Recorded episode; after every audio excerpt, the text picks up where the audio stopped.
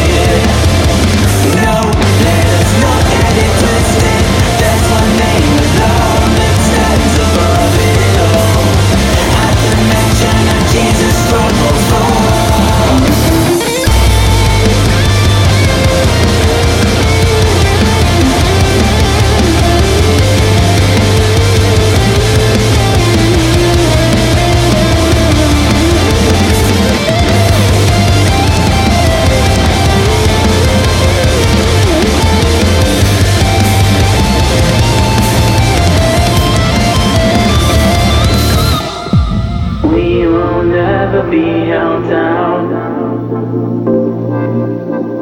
No one can ever take your crown.